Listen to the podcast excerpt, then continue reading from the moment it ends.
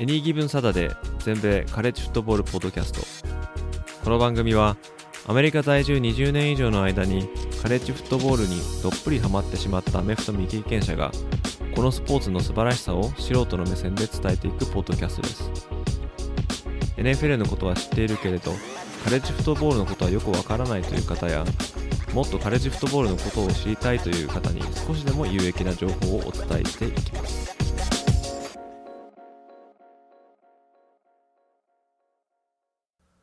皆様ご機嫌いかがでしょうか。全米大学カレッジフットボールファンサイト Any Given Saturday のポッドキャストです。今回のエピソードはちょうど先日、えー、終了しました エヌエフエル ドラフト、あこれを簡単に振り返ってみたいかなと思っております。えー、ちょっとですね、えー、もうすでに感づかれた方もいっぱいいると思うんですけども、ドラフト前に声をやってしまいまして、あまりちょっと調子良くないんですけども、時間経ってしまうとですね、こういったドラフトの情報ってどんどん賞味期限が切れていってしまうと思うので、なんとかですね、えー、聞いていただける程度まで、えー、まあ強引にちょっと喉の方を鳴らしまして、で今回ちょっと配信してみようかなと思います。ひょっとしたらですね、えー、ちょっと聞くに耐えない声かもしれないんですけども、そこら辺はちょっとご了承いただけると幸いです。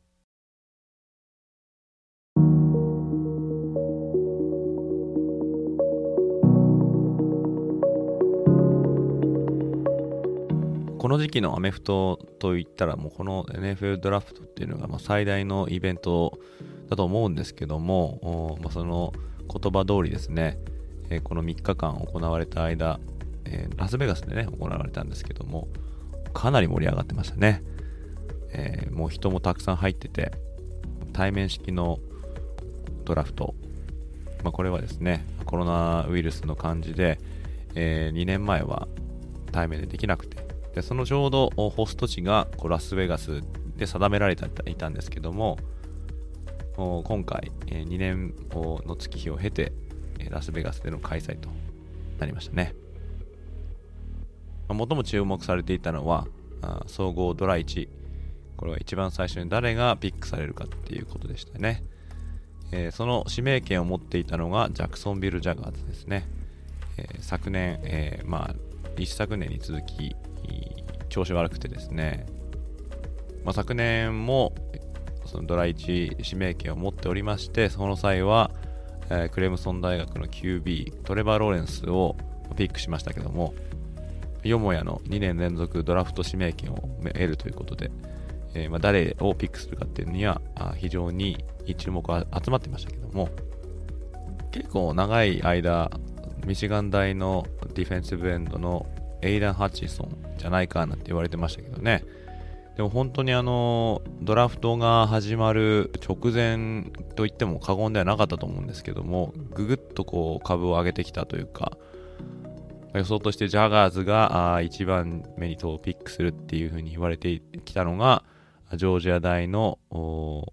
じくディフェンシブエンドのトレボン・ウォーカーですね。そしてまあ見事にそのいちい指名権を行使して選ばれたのが、まあ、このウォーカーだったわけですね。ジョージア大のディフェンスラインのまあ一人ということで、まあ、彼自身はなんかドラフトの直前とかに交通事故にあったとか、まあ、全然あの怪我とかなかったみたいなんですけどね、うーんちょっと怖かったですよね。そんなトレボン・ウォーカーがー記念すべきにせんにじゅうにねんのドラフトのドラいち選手としてプロ入りを果たしております。でそのエイデン・ハッチンソンがですね、えー、総合にばんてでデトロイト・ライオンズにピックされましたね。えー、デトロイト・ライオンズということで、まあ、ミシガン大もまあミシガンにありますし、まあ、地元に残ったということで、もちろんドラいち選手として選ばれるってことは名誉なことですけども、まあ、ハッチンソンにしてみれば、まあ、家族もミシガンにいますし、まあ、そういう地元でプレーできるってことは総合ドラいちで選ばれることよりもまあ価値があったみたいなんで、もう全然あの大喜びというかありがたいというか、そういう感じで、えーと、で満面の笑顔で帽子をかぶってその指名を受けていましたよね。さんばん手に選ばれたのはデレック・スティングリー・ジュニアですね。これは エルエスユー のコーナーバック。ちょっと驚きましたね。コーナーバックでは、あまあまあこの次に紹介するソースガードナー、まあ、彼がいちばんだっていうふうに、まあ、評価を受けてましたけども、このスティングリーはですね、まあ、怪我がちょっと多くて、えーまあ、ポテンシャルは高いんですけども、うん、そういう感じでですね、ちょっと評価が割れてるっていう感じもするんですが、まあこれをピックしたヒューストンテキサンズですね、まあ、彼のポテンシャルにかけたっていうところもあるのかもしれないですね。でその今言ったソースガードナー、彼がよんばんめでジェッツに選ばれると、まあ、シンシナティ大っていうのはですね、大学カレッジフットボールを大きく区分けしたときに、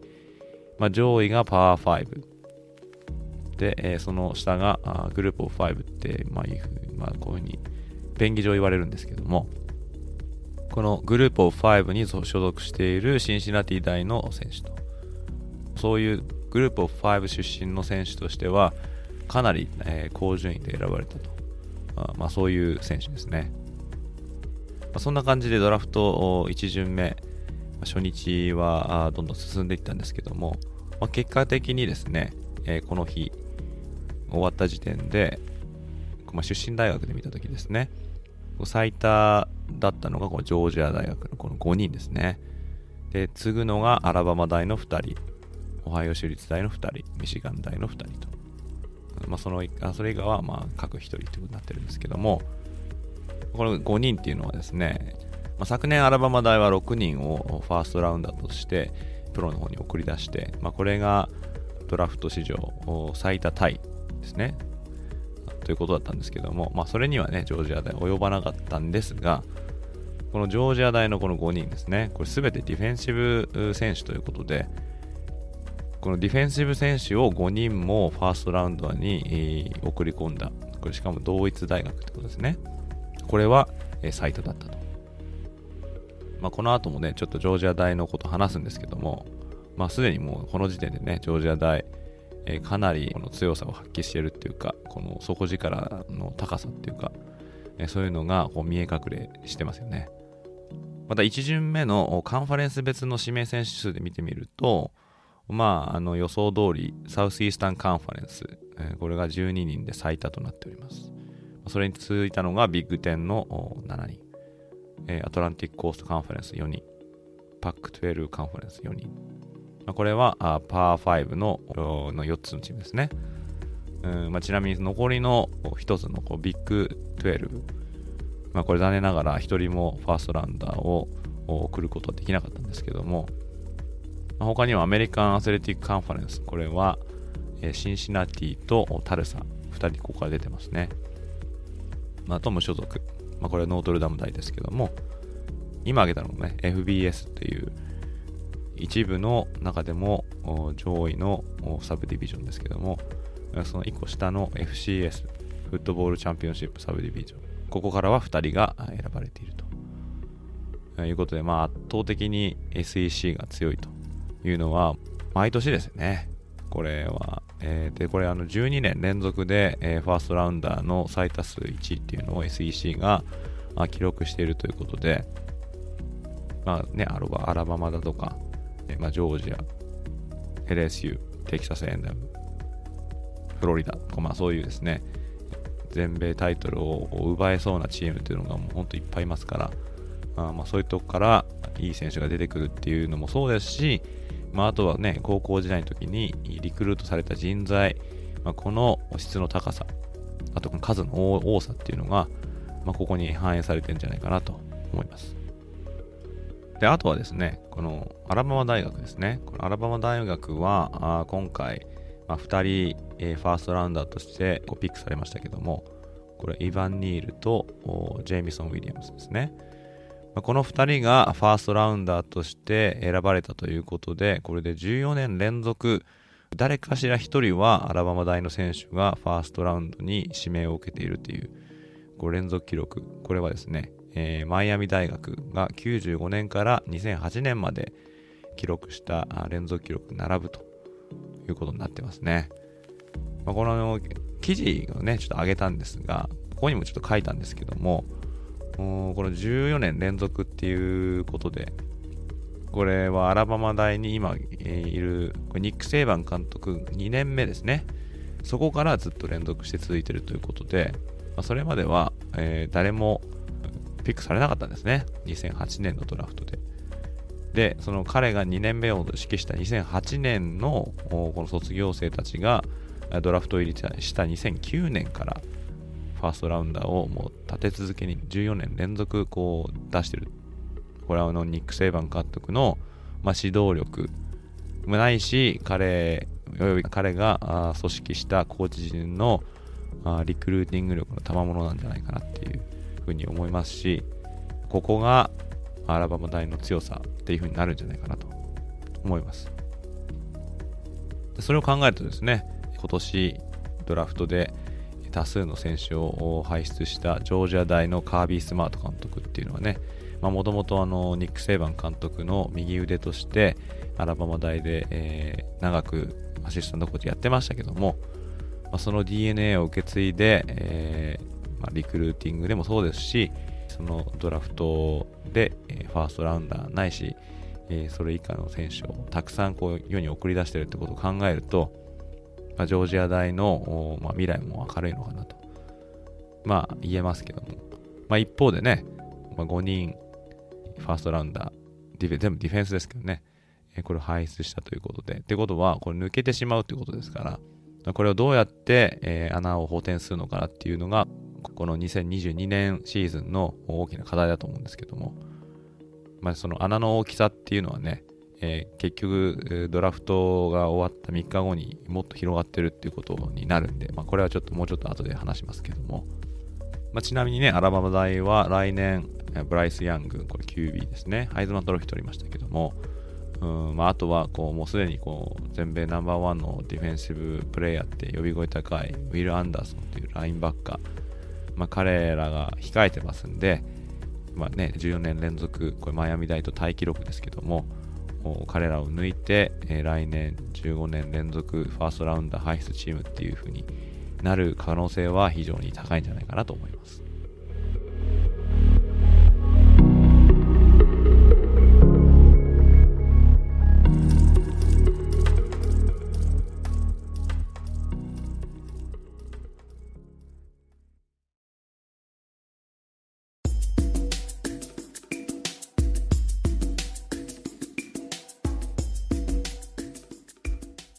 まあ、そんな感じでね、あのドラフトみっかかん終わりましたけども、この終わった時点でのね、あのー、最終的な大学別ドラフト指名選手数っていうのをちょっとここで紹介したいと思います。一番多かったのはジョージア大で、これなんとじゅうごにんということで、このじゅうごっていう数字はですね、えー、史上最多この数になりました。今まではオハイオ州立大とルイジアナ州立大のじゅうよんっていうのがね、史上最多っていうことだったんですけども、この数字を見事に抜いてジョージア大、えー、じゅうごにんもですね、えー、プロに選手を送り出したと、まあ、これはもう本当後世に語り継がれるような素晴らしいチームをまあ作っていたんだなって、えー、そういうことがわかると思います。で、そのジョージア大に続くのはルイジアナ州立大のじゅうにん、そしてさんばんめに起こったのはシンシナティ大のきゅうにんね。シンシナティ大っていうのはさっきも言ったんですけど、グループオブファイブ、中堅カンファレンス軍出身ということで、まあ、そのチームからきゅうにんもドラフトされたっていうのはね、えー、まあすごいですよね。まあ、このシンシナティ大は昨年のカレッジフットボールプレーオフでグループオブファイブ出身チームとしては初めてプレーオフに出場したと、まあ、その結果がここにも現れてると。きゅうにんもプロ選手が出るようなチームだったら当然ね、プレーオフに出場したとしてもおかしくないですからね。やっぱりこの質の高い選手が多ければ多いほど結果に出るっていうのは、うん、まあそういう方程式じゃないですけども、こういうところに現れているような気がしますよね。で、それに続くのがペンシルバニア州立大のはちにん、そしてアラバマ大とオクラホマ大のしちにん。これオクラホマ大はね、あのー、ビッグじゅうに所属しているということで、ちょっとさっきも言ったんですけども、このビッグじゅうにからファーストラウンダーは誰も出なかったということだったんですけどもね、まあ、後半ちょっと追い上げたって感じですね。その次がベイラー大、オハイオ州立大、ミシシッピ大、ユーシーエルエー のろくにん。そしてミシガン大、オレゴン大、スタンフォード大、テネシー大、ウィスコンシン大のごにんと、まあ、続いていくんですけども、まあ、やっぱりこう見るとジョージア大のじゅうごっていうのが際立ってますよね。まあ、エルエスユー のじゅうっていうのもね、まあ、すごいと思うんですけど、 エルエスユー は先シーズンちょっと調子悪くてあんまパッとしなかったんですけども、それでもやっぱじゅうにんのタレントを擁していたっていうのはまあさすがだなっていう感じがしますね。次にカンファレンス別のドラフト指名選手数っていうのをちょっとご紹介したいと思います。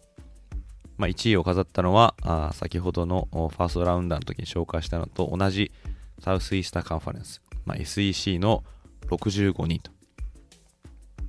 まあ、エスイーシー が最多選手輩出数っていうのをこう記録しているのはこれでじゅうろくねん連続なんですね。でこのろくじゅうごにんっていうのは昨年叩き出した最多数っていうのに並ぶ最多タイということで、えー、まあビッグじゅうがこれ時点でよんじゅうはちにんなんですけども、かなりこう差を開けてますよね。そのビッグじゅうに続くさんばんめに多かったのがパックじゅうにのにじゅうごにん、次いでビッグじゅうにのにじゅうよにん、そしてアトランティックコーストカンファレンスのにじゅういちにん、これがトップごと、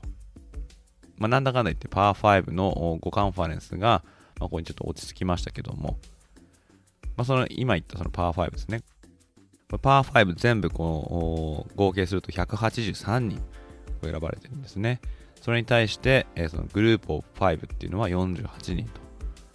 いうことで、まあここでもちょっと格差が出てますね。まあ、シンシナティがさっき言ったみたいにきゅうにんっていうふうに言いましたけども、まあ、全体的のパワーバランスでいくとやはりこう上位カンファレンス群と言われるこのパワーご、このごカンファレンスにかなりのこのタレントがまあ集中しているということが言えると思います。とはいえですね、やっぱパワーご、まあ、ないしこの エフビーエス フットボールボールサブディビジョン、ここのカンファレンス群に所属してなくても、まあ、ドラフト入りする選手っていうのはまあいますよね。まあ、名門じゃなくても、まあ、プロ入りはできるんだということがまあ言えると思うんですけども、その エフビーエス に対して使われるこの エフシーエス フットボールチャンピオンシップサブディビジョン、この一部の中堅サブディビジョンですね、えー、ここからはにじゅうにんの選手がドラフトされています。まあ、この中でも特に、えー、トレバー・ペイトン、これからコール・ストレンジ、えー、このふたりはそれぞれいち巡目に選ばれたということで、えー、これ大したもんだと思いますね。えー、またこのディビジョンいちじゃなくてディビジョンにですね、ここからはさんにん、そして一番下のディビジョンさんからはふたりと、まあ、いうことで、まあ、確かに数は少ないんですが、えー、だからといってこの エヌエフエル 級のタレントがそこでプレーしていないということにはならないということで、まあ、そういった下のカンファレンス群、まあ、なしないしディビジョンでプレーしている選手としては、まあ、こういう選手たちがねドラフトで エヌエフエル のスカウトやら首脳陣に評価されて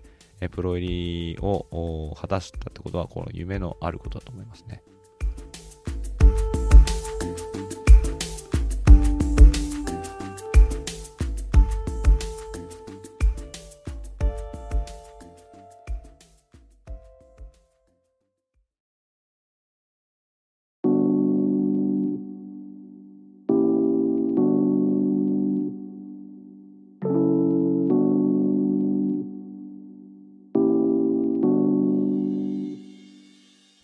続いてはですね、ちょっとあの数人に絞って、えー、ちょっと気になった選手たちの動向をちょっと振り返ってみたいと思うんですが、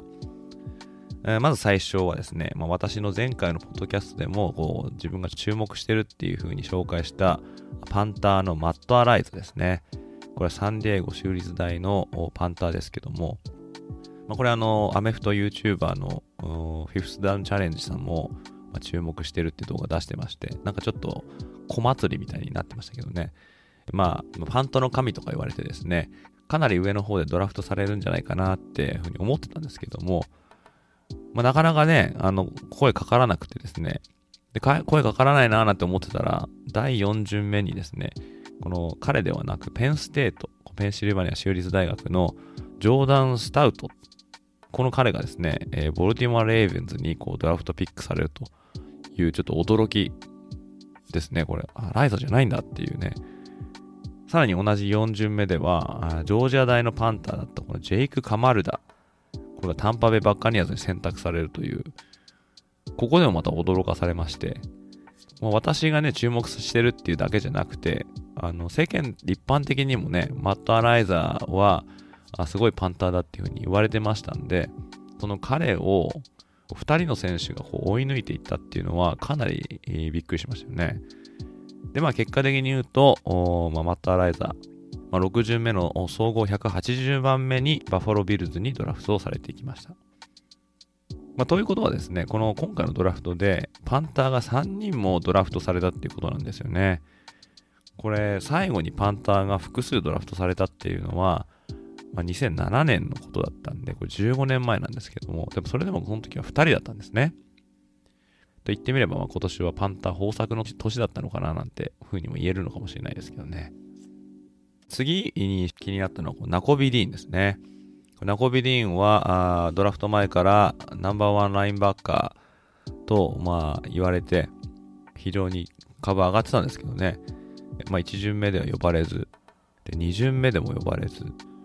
さん巡目に、えーまあ、総合はちじゅうさんばんめとして、えー、ようやくこのフィラデルフィア・イーグルズに指名されると、まあ、これね、あのツイッターとかで見ててもね、頼むからナコビ・ディーンを選んでくれみたいな声がいっぱい出てましたけど、まあ、これなんでここまで落ちたのかなっていうこの噂ではですね、まあ、どうやらこのナコビ・ディーンはこのドラフトのプロセスの間にこの肩の怪我のことがちょっとこう危惧されて、で手術をした方がいいんじゃないのかっていうこの勧めに対して、えーまあ、ナコビ・ディーンがこう拒否したみたいな、まあ、そんなような情報も飛び交ってまして、まあ、それをちょっと不安視したこのチームたちがちょっとこう彼を早い順位でえー、ピックすることを避けたのかっていうそういう見方もありますし、もともとねスピーディーで、えー、素晴らしい選手なんですけども、背がねそんな高くないということで、まあ、ごじゅういち、まあ、これ大体ひゃくはちじゅっセンチぐらいだと思うんですけど、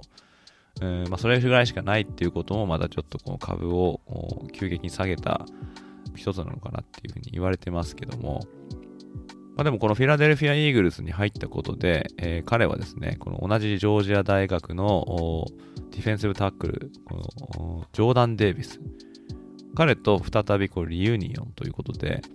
まあ、これはなんか面白いなと思いますね。ジョーダン・デイビスはまあいち巡目で、えー、取られましたけども、このナショナルチャンピオンを支えた大学からふたり出たっていうのはまあすごいですよね。でまたこのイーグルスはですね、このドラフト中にテネシー・タイタンズにいち巡目総合じゅうはちばんめの指名権を譲る代わりに、まあ、ワイドレシーバーの エージェー ブラウンを獲得したということで、まあ、結果的にこのイーグルスは今年のドラフトで、えー、非常にこういい仕事をしたうちの一つじゃないかなっても、まあ、よく言われてますよね。またいい仕事をしたなんて言われてるチームにはまたジェッツもね、えー、そういうふうに言われてますよね。ジェッツはさんにんのファーストラウンダー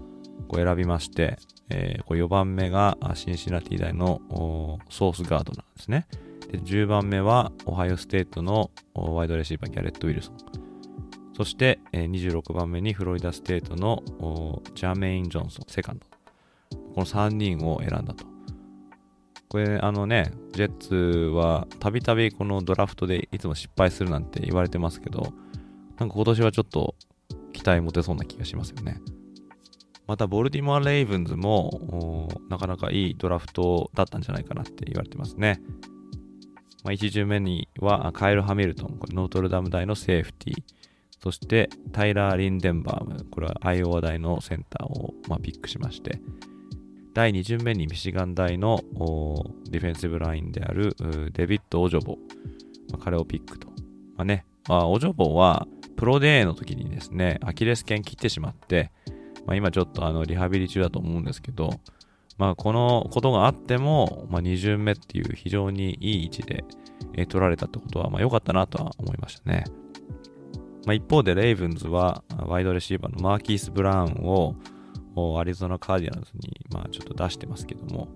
まあ、このマーキース・ブラウンね、アリゾナではこの現 キュービー のカイラー・マレー、これどっちもオクラホマ大学でチームメイトだったんですけど、まあ、これまたリユニオンということで、このホットラインもまたちょっと面白そうですね。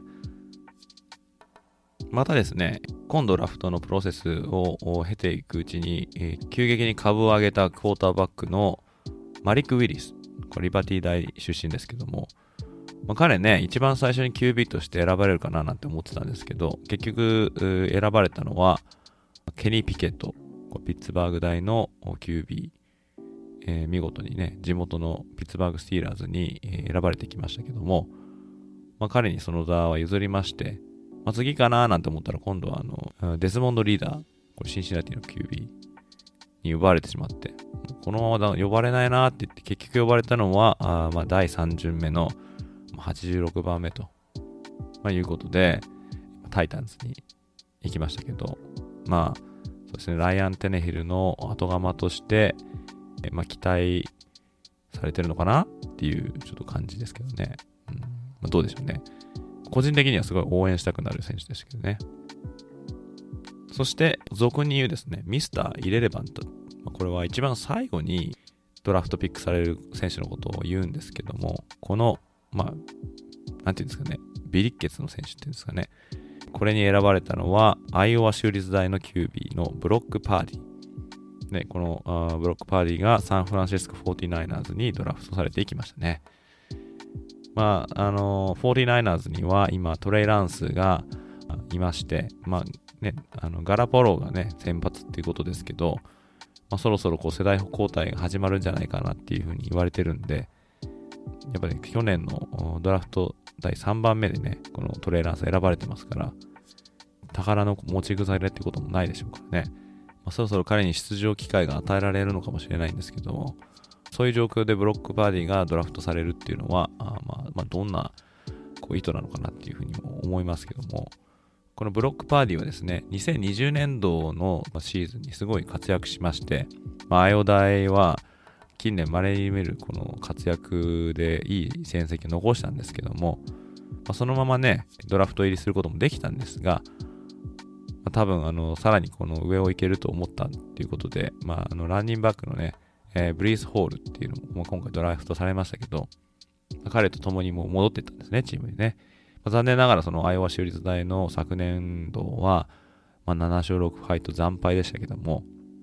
まあ、この昨年ドラフト入りしなかったことを、まあね、昨年はねあの キュービー が結構いっぱいいたんで、そこに混ざっちゃうと本当に埋もれてしまうっていう、そういう考え方もあったのかもしれないんですけども、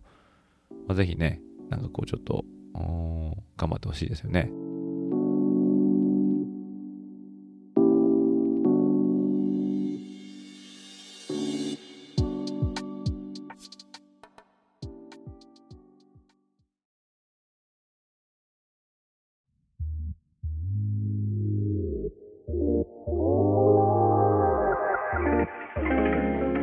まあ、そんな感じでですね、えーまあ、ドラフトまあ、いろんなチームの思惑が交差しながら終わっていきましたけども、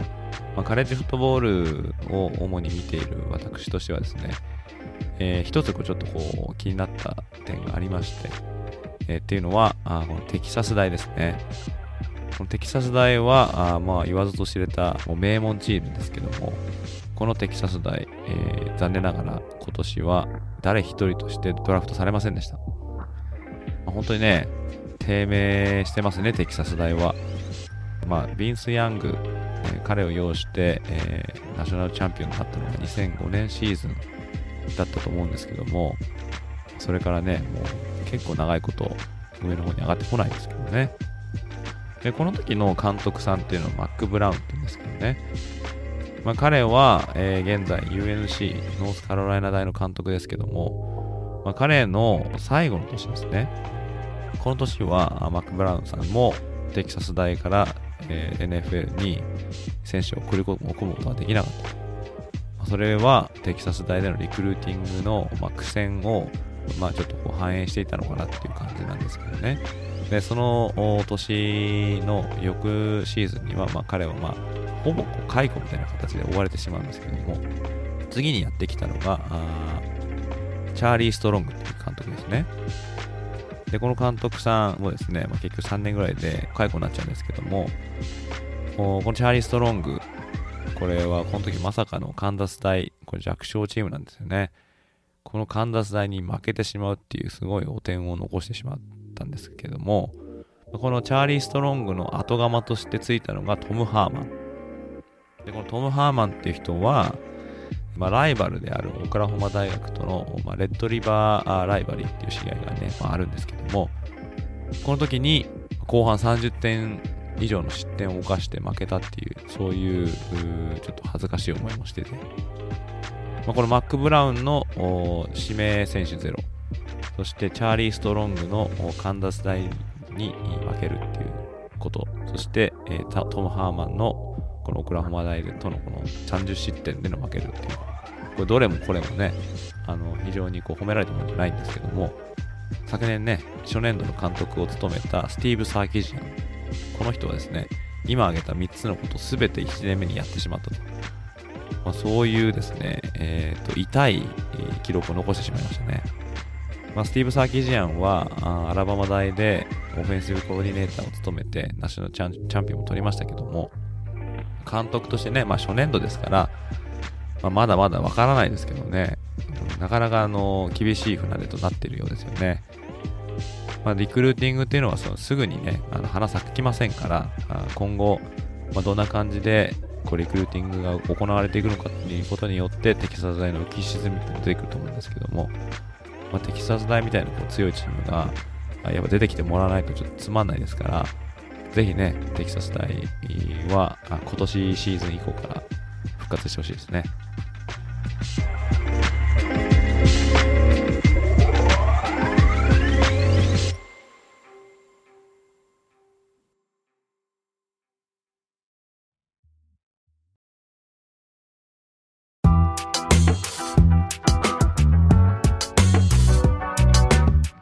で、最後にですね、まあ気は早いんですけども、にせんにじゅうさんねんどのドラフト、まあ、ここで注目されるんじゃないかなっていう候補生をちょっと上げてみたいと思います。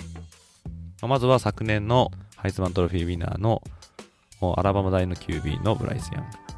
そしてそのチームメイトであるラインバッカーのウィル・アンダーソンで、オハイオステートのクォーターバックの シージェー ストラウドで、オハイオ州立大のオフェンシブタックルパリス・ジョンソンで、また同じくオハイオステートのワイドレシーバーのジャクソン・スミス・エンジグマ、そしてウィル・レビス、これはケンタッキー大の キュービー で、もともとペンステートにいたんですけど、ケンタッキーに転校していた選手、そして、えー、テキサス大のビジャン・ロビンソン、ね、もしこのビジャン・ロビンソンこれドラフトされたら、今言ったこの、ね、指名されなかったっていうこの悪しき記録をこうなんとかこう修正してくれますけども、あとは、えー、クレムソン大のエッジラッシャーのマイルズ・マーフィー、そしてピッツバーグ大のワイドレシーバーのジョーダン・アディソン、彼は、えー、昨年、えー、最優秀ワイドレシーバー賞であるブレント・ニコフ賞っていうのを取ってるんですけどね、ただあのー、本当にもうここに、さんにちまえですけども、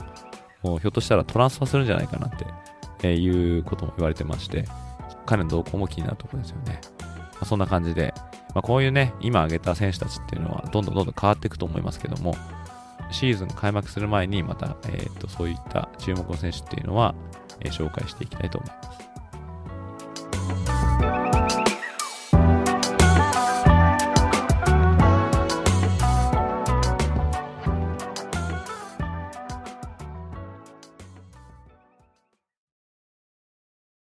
ということで、今回のエピソードはここまでとなります。最後までお時間いただきありがとうございました。またこんなガラガラ声に付き合っていただきましてありがとうございます。カレッジフットボールの情報は当ウェブサイト ダブリューダブリューダブリュードットエージーエスフットボールネット でもシーズン中の話から基礎知識などいろいろ取り揃えておりますので、ぜひお立ち寄りください。またこのポッドキャストが面白かったなとか、また聞きたいなと思っていただけたら、ぜひお聞きのアプリでいいねや高評価を残していただけると嬉しいですし、またフォローやサブスクライブしていただけると新しいエピソードが配信された時に通知が届きますので便利となっております。それでは次回のエピソードでまたお会いいたしましょう。どうもありがとうございました。